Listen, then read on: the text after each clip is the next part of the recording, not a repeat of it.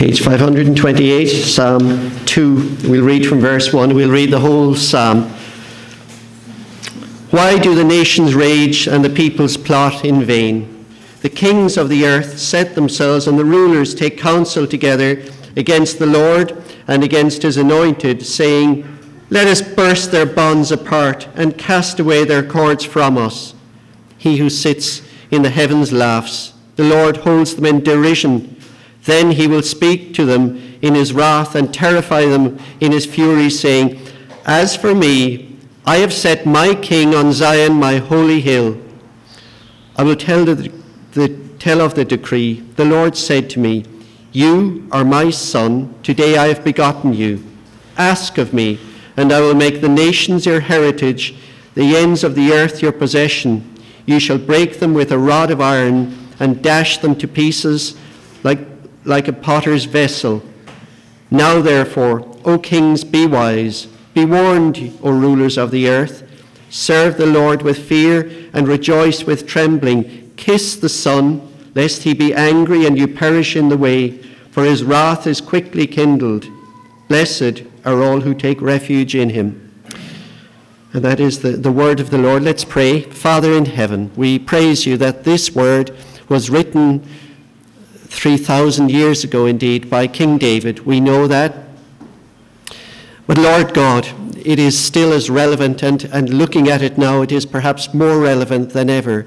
Man in his rebelliousness against the Lord of creation. Help us to understand what you have to say to us from it. Help us to learn and to behave in the way that your people should. And indeed, Lord God, that you would challenge the whole of mankind to turn to the Lord with all our heart and soul, to kiss the Son, lest he be angry and we be destroyed in the way. Lord God, thank you that though your anger is great and your wrath against man is great, yet you are slow to anger and abounding in love. Lord God, fill us with thanksgiving in view of these things and help us now to understand your word. Amen. Amen.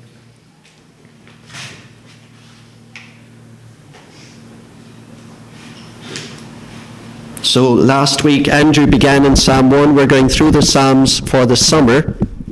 Um, and basically, Andrew was, was basically, uh, he, he, was comparing the wicked with the godly man or woman. It was the individual whom, whom God is challenging their behavior and their life. Uh, and the result from it, it's clear when you read the psalm. But this week, we focus not on the individual, but on the rulers of this world, on mankind in general um, and their attitude to God. And what's God like? Well, well, Danny read for us what God is like from, from Isaiah, and, and the Lord says, I am the Lord, there is no other. I am God, I create light, I create darkness, I am Lord of all creation. And that is what God says to man. But the psalmist here, in, in, he's relating to the nations on earth. They're trying to control their own world. And man has always tried to control his own world and indeed you look at individual nations, whether it would be the US or Russia, whether it was ancient Rome or Greece, every country, when it, when it gets powerful, it just wants to be more powerful and wants to control more and more. It is part of human nature I think I can do things better than others. That is human nature. It, it says that. So if it's a, a, country that is well educated, they'll say, well, we're more sophisticated than these poor ignorant people, these savages, therefore we should rule them. Or if they're more wealthy, they'll say, well, we can dominate them. We can show them what real life is like. You know, we, we, this, this is what. And man always believes that we are better than others. We can show others what to do. So man is always trying to control his own world, but how is man managing it? How is he doing at, at controlling his world? And you'd ask yourself, when you look around, you say, what is wrong with the world? Because you look, for example, at the US, and, and the US in the last 20 years, politically, it's ripping itself to pieces. Socially, it is ripping itself to pieces. Economically, it is struggling. And that is just the US. You come to Europe and you think, what is happening in Europe? Countries are, are getting so fractious, so disunited, and, and parts of Europe saying we want independence, whether it's the Catalonians from the Spanish or, or whether, whether it's north and south of Ireland. Countries are splitting themselves apart.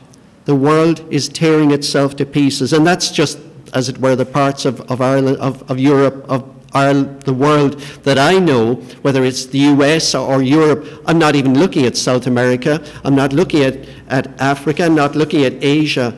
The, the world is ripping itself to pieces. And yet, man, you, you look and, and, and there's political instability, there's economic uncertainty, there's social upheaval all over the world, all those things both on a global level, but it's affecting us personally. And let's not fool ourselves, it is affecting us personally. It's as if someone has pressed the self destruct button on this world self destruct because we seem to be doing that. And the modern world, it looks to leaders then, and, and that's what, what David is, is dealing with. And we know it was King David wrote this, by the way, even though it doesn't mention it at the start. We, we know that because Peter, in his, in his sermon on the day of Pentecost, he, he mentions this psalm um, in, in Acts, and he says that David wrote these words. But you ask yourself, you, you, you look at the kings and, and you look at the rulers of this world, and people are thinking, these people, they should be sorting things out. And when they do try to sort them out, people resent it because you look at France at the moment. Just this past week, there was a killing in France. It seems to have been very unjust. But people aren't waiting for the government to sort it out. They'll say, the government is wrong. We want to pull down the government. People are blaming everyone and anyone, whether it's rulers or whatever. The world is in utter turmoil. And you ask yourself, why? Why is this world in such turmoil? Why is there such resentment against authority, against the government, against parents, against the law of the land? Why is there so much rebellion in this world of ours? Well, the answer I would suggest is actually quite simple. Man has rebelled against his creator, and the logic is well, if I don't have to listen to him, why should I listen to you or to anybody else? And so man is acting out his rebellious nature. Why should I listen to any authority when I don't listen to the ultimate authority? I am the captain of my soul, is, is the last line in that poem, Invictus that people so much like, I am the captain of my soul, no one will tell me what to do. But how good a job is man doing in this world? Well, suppose, suppose you saw a, you came across a situation of a young man. He, he's never driven before, but he, he sees others driving, and he reckons, I would like to take this, this driving thing. I'd like to learn to drive. I'd like to drive a car around from here to Dublin or whatever. And so he gets behind a wheel. Now, he's never driven before, he's never had any lessons, he has no idea of the rules of the road, but he sits behind a wheel. And eventually, after stopping and starting for a number of times, he finally gets the idea of the clutch and the accelerator and, and, and the brake, because it's, it's a manual car. I, I, borrowed someone's car during the week, um, uh, an automatic, and boy, when they got it back, they didn't realize the stopping and starting that I had done with that. Um, any of you who've gone from a, a manual to an, an automatic will know what I mean. But he finally drives around in his car, and as he's driving, he is breaking every rule in the road because he doesn't know them. He is damaging everything. He is utterly wrecking his own car, and he is killing people along the way. And finally, he crashes crashes, and there's a guard comes up, and he walks out of the car, and he looks, and the guard says, "What are you doing?" he says, "I'm not a bad driver, am I?" And, and, and the guard says, Look at what you've done. He said, Yeah, there's a few dents, a few scratches here and there, but I reckon I'm pretty good at this driving crack. I'm, I, I can do it. And yet he's left an absolute train wreck behind him, absolutely dented and bashed everything but he's in total denial. Rubbish, he says. I can drive. Look, I got from here to Dublin, from Cork to Dublin. He's so arrogant that he cannot see his own mistakes or the damage he's doing. He's un- unwilling and therefore unable to see his mistakes. And that is what mankind is like in this world. Man is refusing to see the mistakes that he is making, refusing to see that God's way is best. The ridiculous thing is, God has made laws. He's given us good laws, and yet man has dismissed God out of society and even banned God's laws at times because they don't suit him. And it's, it's for instance, called hate speech. If you speak of something that, that is contrary to, to God's to, to the law of the land, it is called hate speech. So you cannot make any judgments on, on moral issues because that is hate speech. It is taking away people's freedom. Why is the world in turmoil? Because man is a sinful, selfish, corrupt, and arrogant creature. I'll say that again in case you missed any of them. Man is sinful, selfish, corrupt, and arrogant. That is mankind's nature and, and we are rebelling. And that's what the psalmist is getting at here.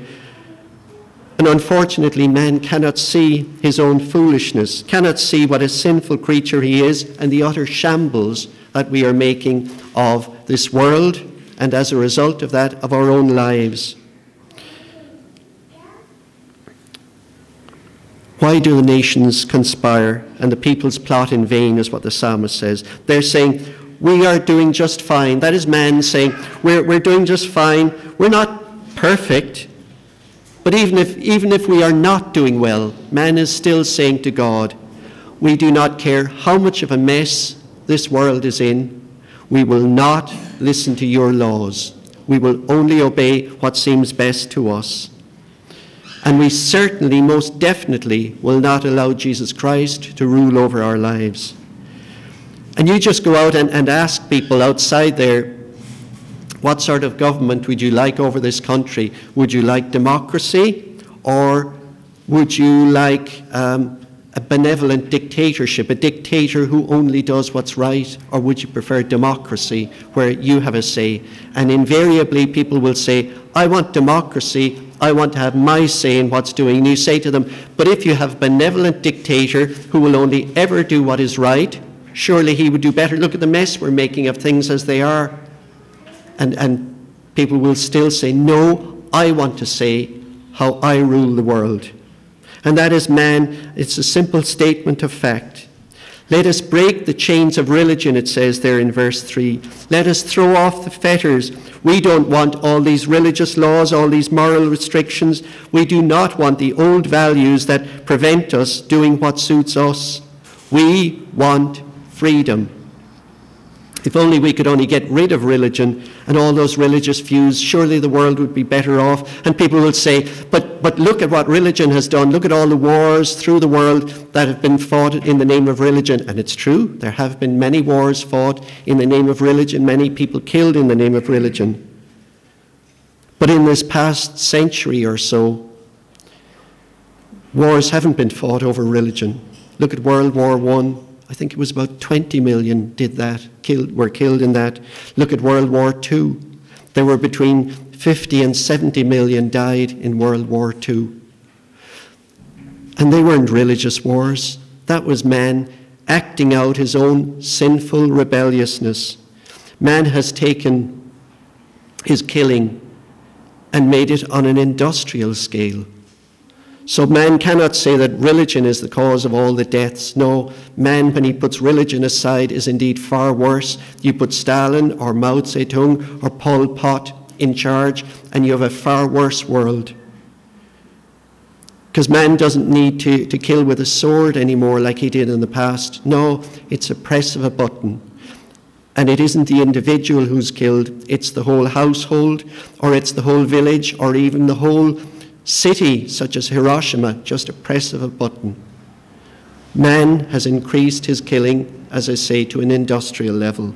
And still man will say, but religion is the cause of so much faction, so much disunity, so much death. No, man is the cause of so much death and destruction. It isn't religion. And nevertheless, nations, kings, and rulers they will say, We do not want God ruling over our lives. We are opposed to God Who is God anyway, this God? Who is this God who says he is Lord, as Danny read out? Who is the Lord? Remember, Pharaoh said that many years ago. Who is the Lord that I should obey him? Who is this God? He is the Lord. There is no other. When, when Jesus appeared, when he was before Herod, Herod sneered at Jesus Christ. Who do you think you are? He said. But Jesus refused to answer. Man has been in rebellion against God from the very beginning. Remember, you go back to Genesis, and, and mankind, at very early it says, Let us build a tower, the Tower of Babel, so that we will not be scattered across the earth, so that we will be like God. We will rule. Man has always been in rebellion against God from the fall. Man's belligerence, his arrogance is absolutely astonishing. And he'll say, God, who is he? Get rid of him. He's making a mess of things. Why doesn't he do what I want? Because if you ask anyone, they'll say, if I was God, I would do this. He's not making a very good job of ruling the world. We're not happy with God's form of government. Who is this God? Is God upset by all of this? Is he wringing his hands saying, If only people would like me? No, no. The psalmist, he, he tells us very clearly that he, he says, He who sits in the heavens laughs, the Lord holds them in derision. Then he will speak to them in his wrath and terrify them in his fury, saying, I have, a, I have set my king on Zion, my holy hill. God is not worried about what man is saying. He is patient with man. That's what Peter says in his epistle. He said, He is patient with you, not wanting any to perish. But still, man goes on doing what he's doing. The Lord scoffs at them. He's not cynical. He's not saying, I'll get you in time to come. He says, Don't you understand? When will you wise up?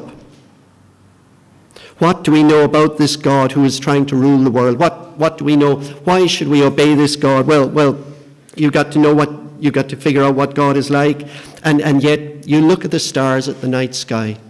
You look at last year, Evelyn and myself were in Arizona. We saw the Grand Canyon. Absolutely astonishing.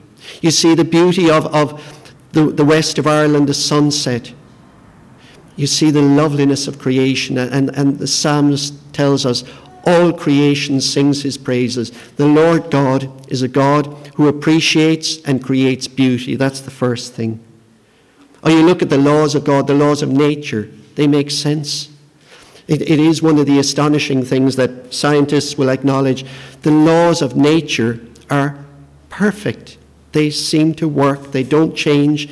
Everything is as it is because the laws of nature all work together or the, the laws of God that He gave us in the Ten Commandments, which are common sense for any civilization. You shall not murder, shall not commit adultery, you shall not steal, do not tell lies against your neighbor. God's laws are good. That this is the God who says, I want to rule this world.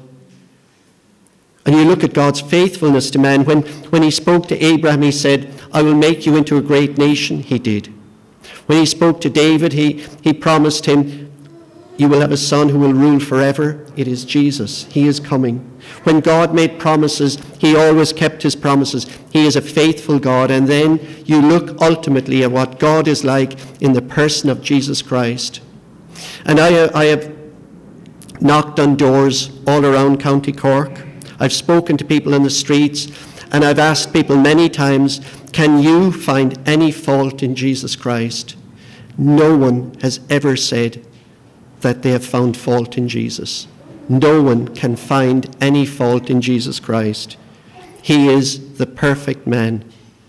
And this is the God whom people are saying, we do not want this man to rule over us. This is the God. And, and God is saying, You do not realize my power, my glory, my absolute control over all things. You have no appreciation of me at all, do you? You do not realize my patience with you, my tolerance of your sin, your rebellion, my care for you and provision day by day, my compassion for you in your brokenness, But no, all I get is rebelliousness from man. And you look at the mess, God says, look at the mess that you are making of the beautiful world I gave you. I told you, go forth, multiply, rule the earth, subdue it, care for it. But no, man has made an utter mess of the world. Look at what the planet is going through, God says. You've ruined it. You've destroyed each other on an industrial scale. You have despised my laws, which I gave you for your own good, and far from making yourselves happy, you're making yourselves more miserable in your behavior. You are utterly blind to what you are doing. All your technology, all your advances, all your achievements, all your ideas. And what is it gaining for you? Are you happy? You are not. And yet you are rebelling against me, and I care for you. Are you content with your life? God says. No. You're making the world. Is it making it better for your children? It is not. You are making it worse. And you are unwilling to see it. And God says, And I sent you my Son, the Lord Jesus, that he would teach you what I am like and save you from your sin and yet you reject him. How are you treating my laws, God says? Those laws, who, who are you trying to uphold them? You make your own laws, and you say, if anyone does not obey your laws, they are more important than my laws. And God says, no, my law is for the good of man. You make your own laws, and it is destructive to society and destructive to the individual. I am the Lord of creation. How dare you say my laws must submit to you? I am the Lord. That is my name. There is no other. I will not give my glory to another. I will not give my authority to another. And here's how things are, God says I have installed my king, my son, on Zion, my holy hill. I am establishing the kingdom of God. I am establishing my kingdom. I will give you a single world government. I will give you a single authority. But it is my Son who will rule over all creation. I will appoint him to be Lord. We should be concerned, you and I, about what happens in Russia, in Ukraine, in the instability in our country. We should be concerned concerning the, the dismissal of God's eternal laws for so called more progressive laws of men, moral issues. And I am concerned when I look at the world, I look at my grandchildren growing up in it, and they'll have to face a world that is so volatile and immoral. But I have comfort in this that when David wrote these words 3,000 years ago, they must have seemed relevant to him, though he, I'm sure he didn't exactly understand everything. But God knows the end from the beginning. From the creation of time, God knows what's happening and what is going to happen. He knows who holds ultimate power and who is ultimately in control. And God says, I have installed my king on Zion, my holy hill. He will rule them with an iron scepter. He will punish all evil and destroy it forever. He will establish my kingdom of righteousness. One day it will happen. It is not a point of debate, it is no doubt, it is a foregone conclusion. I will have my way in this world. And so Jesus, he told a couple of parables, told a lot of parables. But Jesus told a parable in, in Luke chapter 14, just a very, very short parable. I'll just read what it says. Suppose a king is about to go to war against another king. Won't he first sit down and consider whether he is able with 10,000 men to oppose the, the one coming against him with 20,000. If he is not able, he will send a delegation while the other is still a long way off and ask for terms of peace. Just a simple little parable, that's it. But Jesus was, was saying to, to people, one day you will stand before the, the judge of all the earth.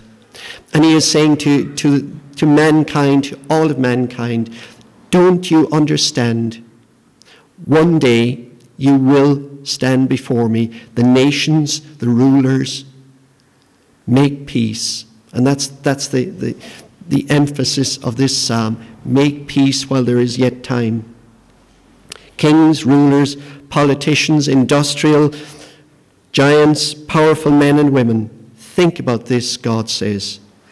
Jesus also told another parable, the, the parable of, of the, the ten minas or the ten talents in Luke chapter 19. And, and it just, you know, where, where he gave talents to, to different servants. To He says, invest this so that when I come back, I will, I will have, um, you will increase its, its worth. And he went on, it says, he went on to tell them a parable because he was near Jerusalem. And the people thought that the kingdom of God was going to appear at once.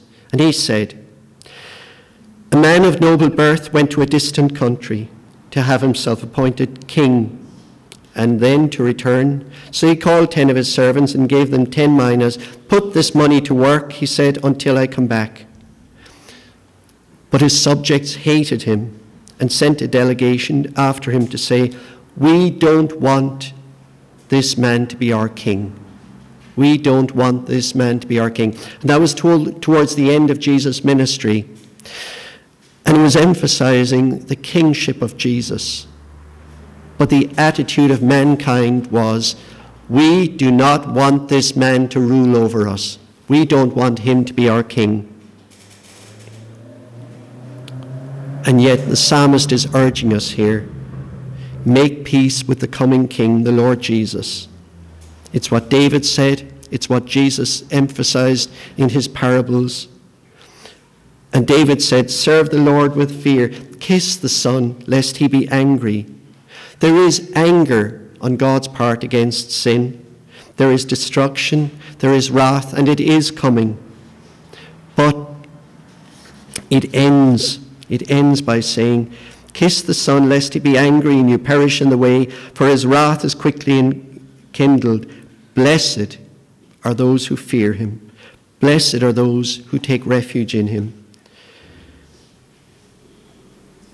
There is blessing for those who turn to the Lord. Therefore, he says, Wise up now, be wise. I am ready to make peace with mankind, with all the arrogance of man, all his self confidence. Make peace while there is yet time. And I will say to you, if you are a Christian, take comfort when you are concerned about the world you live in, when you fear for society, he who flung the stars into space, he still rules. He is the king of creation. He holds the stars in place to this day. He is Lord of all creation. It is his inheritance, and he will do what is good for it. One day, every knee shall bow every tongue will confess that Jesus Christ is Lord to the glory of God the Father. Therefore, serve the Lord with fear, kiss the Son, make peace with him. Blessed are all those who take refuge in him. Let's pray and ask God's blessing. Father, we truly believe that this is the Word of God. It was prophetically written many years ago by King David when he looked at the world and there was disharmony, there were nations rising. But David recognized that one day the King of creation will rule. The Lord who created all things will rule over his own creation. It will be the kingdom of righteousness because it will be the kingdom of God. And when you spoke the words, Lord Jesus, when you first spoke publicly to man, you said, Repent, for the kingdom of God is at hand. Lord Jesus, Come, initiate your kingdom and bring it to pass because we are making a mess of this world. I pray, Father, for the rulers of this world, whether it be governments, whether it be kings, whether it be industrial rulers, people who have done great things and invented great things, that they would acknowledge that the Lord Jesus Christ is King of creation. And one day every knee will bow every tongue confess that he is Lord to the glory of God the Father. Amen. Amen.